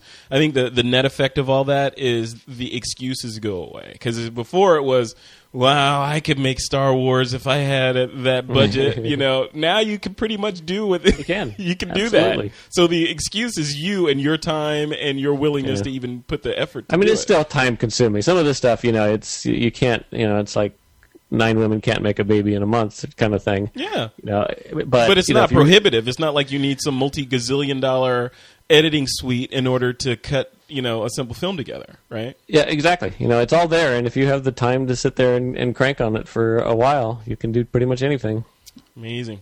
All right, guys, move on. It's time for the pick of the week segment. Uh, this is uh, w- the part in the show where our guests pick something photography related. It can be anything. It could be a workshop, it could be a piece of software, it could be a learning tool, something, as long as it is somehow even tangentially related to photography. Martin, I want to throw it to you first. What is your pick of the I'm, week? I'm just reaching for mine. I'm I'm going to plug. And I mean, Canon don't need a hand with selling things, um, unless you're a Nikon user, of course. But um, I'm going to plug the new GPE2, the GPS unit. This is. Um, it, it only works with the 5D Mark III, the 1DX, which isn't even out yet, and it kind of works with the 7D, but you don't get the direction information. Um, but this basically, it's a unit that either fits in your hot shoe or connects to the camera via a, a USB cable, and it's got its own battery, so it's self-powered. It doesn't drain the battery of the camera, but it, it's relatively good. Um, I've had a little bit of a test with it so far. Um, it doesn't do great it, with a lot of tall buildings around. I was shooting with it in Shinjuku in Tokyo the other day, um, and you move off by 10 meters or so when you're around uh, large buildings, but it does a good job. And, and if you use the map utility that comes with it, you can see the direction in which your camera was pointing when you took the photograph. Um, it, it it gives it gives you access to a few extra things like there's a a GPS icon on the LCD on the top of the camera that uh, that will uh, flash if you don't have a GPS lock. Yeah. and you, you get the direction. Uh, actually, I should probably turn the camera on and just just as I speak for to, for the sake of the people that are looking, but. Um, uh, no, actually, I won't be able to do that because I haven't got it turned on yet. Uh, but basically, on the back of the camera, you get the direction that your that your camera's pointing in as well. So you could theoretically use something like VeloClock or the photographer's ephemeris to find out the azimuth that the sun's going to come up or the moon's going to come up on the horizon, and just point your camera that way and get ready. I mean, you can do that with a compass anyway, but it makes things like that easier. And it just tags the tags every image with the GPS coordinates. So when you import them into Lightroom, they're already there on your map. Um, you can sync that information to other other uh, photos shot with a different camera and things Martin, like that as Martin, I have a question for you. So this, and I know, I don't know if we're we're there yet, but it seems to me this is my my layman geek brain at work. So if your camera knows where it is, right? It knows where it is within a certain margin of error on the planet, and now you're Yeah. saying that camera knows the azimuth that it's pointing in, right? So it knows, so it knows where it's looking. The CPU in the camera is communicating with the CPU and the lens, so it knows what it's focused on. Thereby, it knows how far that thing that it's focused on is away from it. How come it can't just do the math and say that the GPS coordinates for this image, when Martin takes the picture, is where that image is rather than where the camera is? Because who cares where the camera is? I care where the image that the camera is taking is. How come we can't tag it with that instead of the location of the camera body? Uh, I think I think I'd like to see both. I, I would like to see, for the sake of going to a place and actually standing there and shooting a similar image or, or your Yeah. own take on it, Yeah. then you need to know where the camera was. But I think that they'll, it won't be very long before you'll be able to see like a mapped version where the images are maybe in 3D are actually Yeah. laid on top of a map where they were. That's what I'm talking Um, about. Yeah. Uh, I think even um, Adobe or s- some big company a, a few years ago created a like a 3D environment where it would actually take your uh, your photographs and from the relationship just between the photographs, it built a 3D world. That was Microsoft, Um, wasn't it? Was was it was. It was. was It was Photosynth, Microsoft. right? Photosynth, I think, was yeah, the software. Yeah, that's exactly it. Um, I couldn't remember that. Yeah, they that that was quite impressive. Um, and with GPS coordinates, you you would you know you basically you take that to another level. It would be so much more accurate. Yeah. Um, so, but uh, I mean, it's for me. I'm I'm just really happy at the moment because I've I've tried, you know, like creating track logs, geo encoding, and over over the years using my iPhone and things like that. But it, I'm although I'm a relatively uh, early adopter. I don't like processes that are too lengthy, and and with especially with my with my photographs, I prefer the things just to work. Yeah. And for now, for the first time, it, it just works. If you, it, it's embedded in the image when I uh, import them, and if I don't need to see the direction information, I can see it right there in, in Lightroom. So for me, this is like the first time that I will seriously start thinking about geo encoding my images. Yeah. Uh, so I'm I'm excited about this. Um, Cool. Was that was that going to cost the Canon users to to get that piece of kit? Uh, here in Japan, it cost me twenty, just over twenty thousand yen, which um, is probably a, about 300 250 dollars or so. Uh, it's a little bit more expensive than the, than the Nikon um, G- GPS unit, I believe. Uh, but it's you know it's self-contained. It's uh, it's a little bit bigger than I thought. Um, it, it actually it actually feels it, it, it's very similar to the um, like radio poppers and things. like Yeah. uh, there's a. That, is that the is that the the other unit that you That's can the, get the- there? yeah, well. This is the uh, GPU one. I've had uh, two of them. I have the Doug Nikon is showing the Nikon GP1. version now for the Oh, listeners. okay. Yeah, this is the Nikon GP1. Oh, upside down. And I also have the uh, Chinese version for half the price. So I have two of them. I've used them for years, and they're extremely valuable because everything's geotagged. And um, you know, for me, I use them just to be able to know where I shot something and return in case of scouting, documenting that, and so forth. Really, really valuable. Why- Martin, so why- Martin says, Light, Lightroom supports it. So, So, guys, both just- to both of you, why? I mean, the I mean the the implementation on the cameras is you know differs, and you know it looks great on that camera, Martin. But why not just build it into the camera? I mean, Right, it's- right. Why do you have to have like this Borg piece of gear hanging off of your camera? How come I can't just have So- it inside the camera and I'll pay a little extra for it? So I, I, I actually had a I did a mini review um, on well we can probably link to this in the show notes but I did a mini review of this on the day that I got it on Google Plus and a guy called Chris Miller jumped in with a lot of great information he's he's got another um, another post on Google Plus that walks you through geo encoding and all of that uh, which I if you're getting into this stuff I, I suggest you check out because it's really good. But Chris made the point that they're probably i mean there are, there are a couple of things. If you embed it in the camera then these things are quite battery intensive and they Mm-hmm. they will suck your battery dry a lot so- a lot Okay, more that quickly than Yeah. yeah. Um, and the other thing was that there, probably because of that they'll get people saying there'll, there'll be people on the support line all the time oh my my phone uh, my phone um, my my my camera is is the battery's running running down really quickly and all of that. And so we were we were basically conversing about this, saying that it probably should be and probably will be in the camera before too long. Mm-hmm. But the the camera manufacturers could prevent that sort of thing by turning it off by default and just say, okay, it's in there when you That's want it. That's what I was going to say. Yeah, you just Right. make it And- so that I have if- to push a button or something, or stand on one foot And- with one eye closed in order to activate the GPS. You know. And and then you just when you activate it, they just flash up a message, maybe the, for the first time only, just says this will make your battery run down quicker. Is it okay? And you just say yes, and then you you're away. So Yeah. it, it probably will be in. And there are some pocket pocket digital, you know, compact digitals that have it in as well.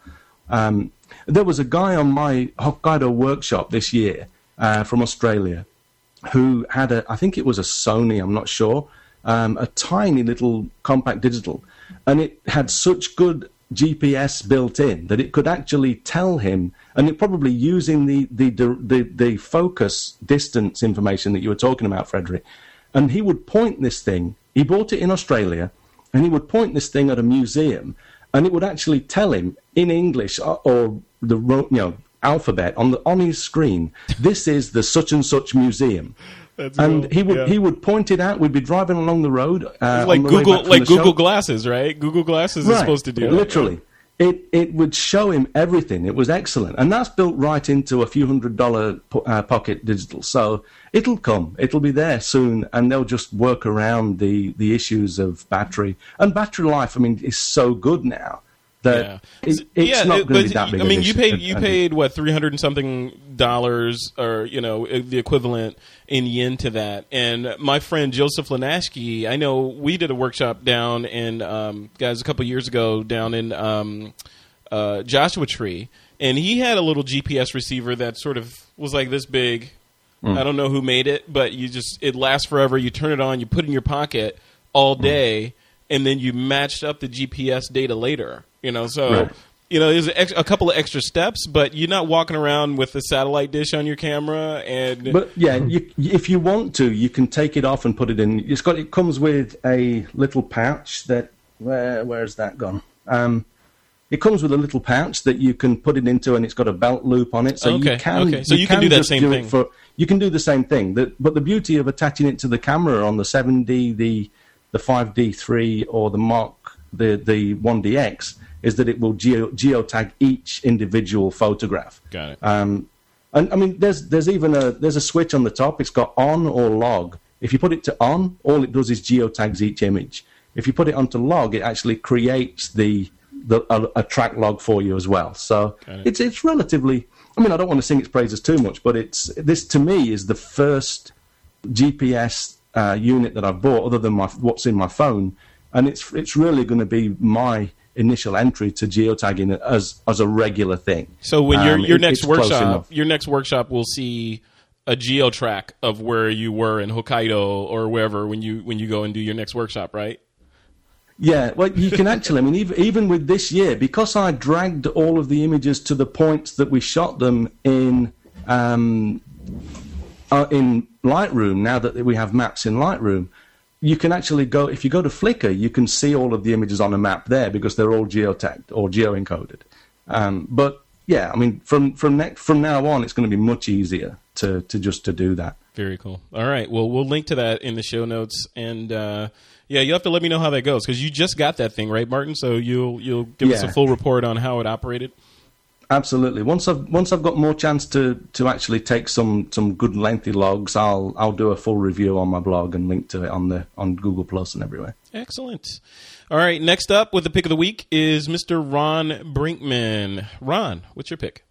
Uh, yeah, just just a quick one, a little uh, little iPhone app that's kind of neat. It's called SloPro, and uh, it lets you shoot slow motion video on your iPhone. And it's it's a clever little trick they do. If you're shooting, the iPhone natively supports a couple of other. And this is just I think just for the 4S, natively supports shooting at up to 60 frames a second. Uh, and normally, uh, by default, if you're just using the Apple tools, you shoot at 60 frames a second, then you will always play back at 60 frames a second. But basically, the way slow mo works is you shoot at a higher frame rate than what you're playing it back at. So, what this app lets you do is you shoot at the native 60 frames a second, and it's not full resolution, it's like the 720 version.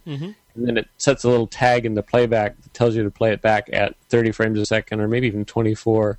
And so effectively, you get sort of a 50% slowdown or something like, like, that. So it's not that awesome, super duper slow mo kind of thing, but it is a nice kind of an effect. And if you're editing together little videos um, and something dramatic's going on, it's kind of nice to be able to have that out there. And it's it's free. It's a free app, so Oh, just wow. search Okay. for SloPro and grab it while it's free, I guess. Very cool. But All kind right. of fun. Slow this S L O P R O iPhone. app. Correct. Yeah. Cool. All right. We'll definitely link to that one.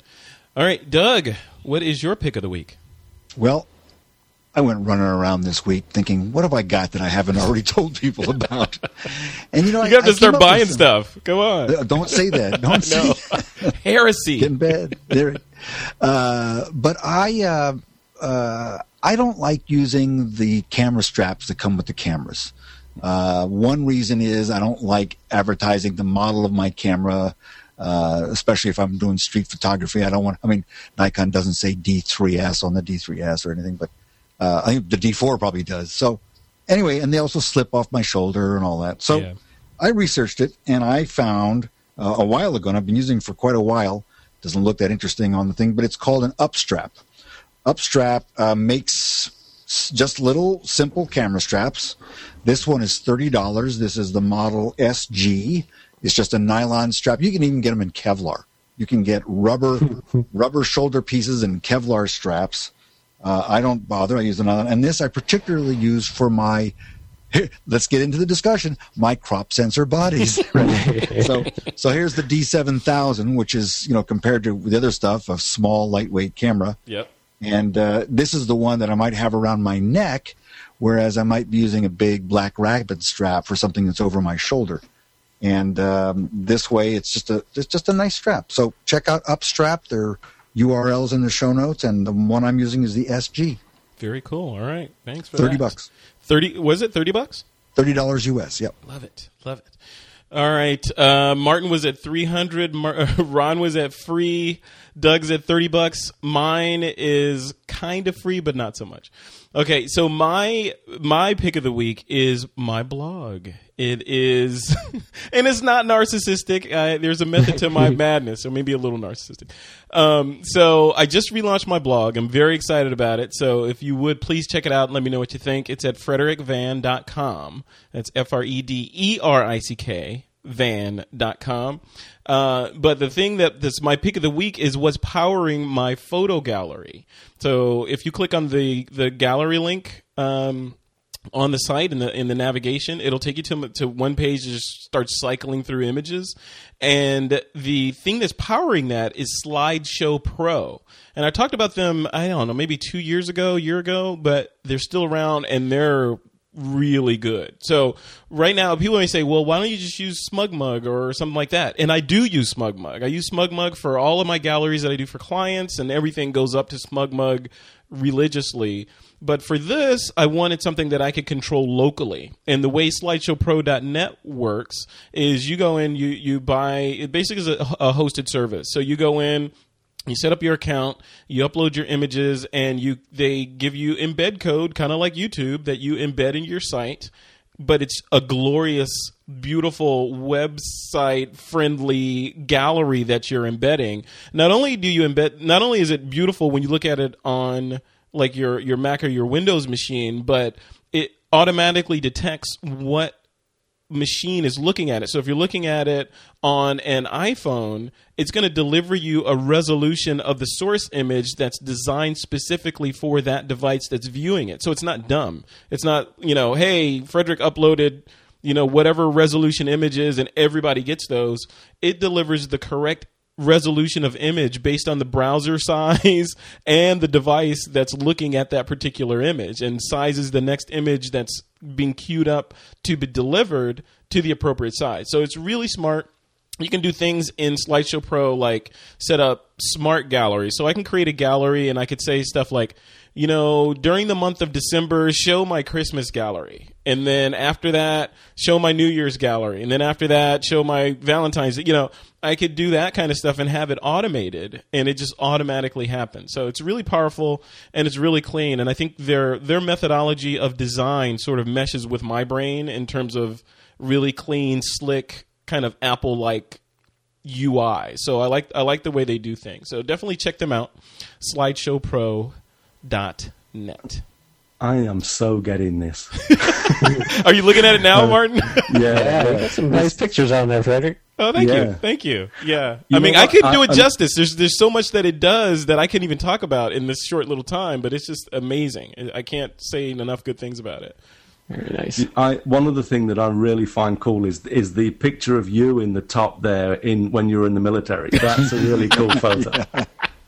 Very cool. Oh, my yeah, yeah. That was that was when I was a young little whippersnapper. Do you, do you notice that camera I'm holding there? That's uh Yeah. That's a that's a Kodak DCS 420. That's the, one of the first. I think the first digital camera out of Kodak was a 400 or a 410. That's the 420.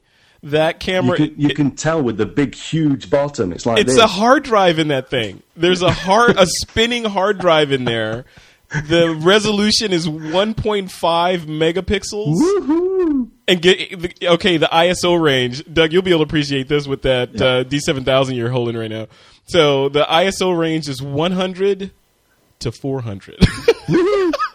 so And 400 was unusable. yeah, for yeah, Yeah. We're totally, talking, yeah, we're for- talking, we're, we're talking uh, Tri-X. yeah, exactly, yeah. Tri-X on a good day, on a good day. So anyway, yeah, definitely check it out. I wrote up I wrote up a little bit about that camera and uh, the about me section of my blog. So please check it out. It's me uh, sort of opening the kimono. Martin, you know what that means. All right, guys, we, we're having too much fun. We are at the end, the end of another episode of this week in photo. Martin Bailey, where can people go to find out more about you? Uh, if you, you know, these days I'm I tend to be on Google Plus more than anywhere else, and you can get to me there at mbp.ac slash g plus. Uh, but everything is linked from my website at martinbaileyphotography.com. Excellent. All right, and Mr. Ron Brinkmann with two N's. Where are you at online? Uh, Twitter is just Ron Brinkmann. I'm on Google Plus at some long string of digits. And uh, digitalcompositing.com is my. you should uh, register that if it's not registered. Just register the word, the phrase, long, string, of random digits. Yeah. I like that.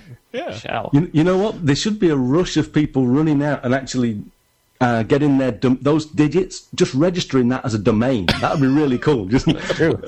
yeah, I, Yeah, I'm right. at one two three four five six seven eight nine ten eleven twelve dot com. Yeah, yeah. Only geeks would get the humor in that, though. Yes. All right, and Mr. Doug Kaye, where are you at on the internets? I'm also pretty much everywhere. Doug Kaye, K A Y E at the end. Uh, Google Plus is where I spend all my time, but there's also DougKaye.com. Excellent. Thanks, guys. And listeners, to keep up with everything everything in the This Week in Photo universe, check us out at thisweekinphoto.com. Also, please support the show by leaving us a comment on iTunes. And of course, speaking of iTunes, be sure to check out the TWIP podcast app. It's a handy way to keep up with our shows as soon as they are released. And finally, if you're looking for me, Frederick Van Johnson, you can find me and my various projects at my new site, frederickvan.com. And with yeah, you have no idea. I'm telling you. no anyway, with that, it is time to take that lens cap off.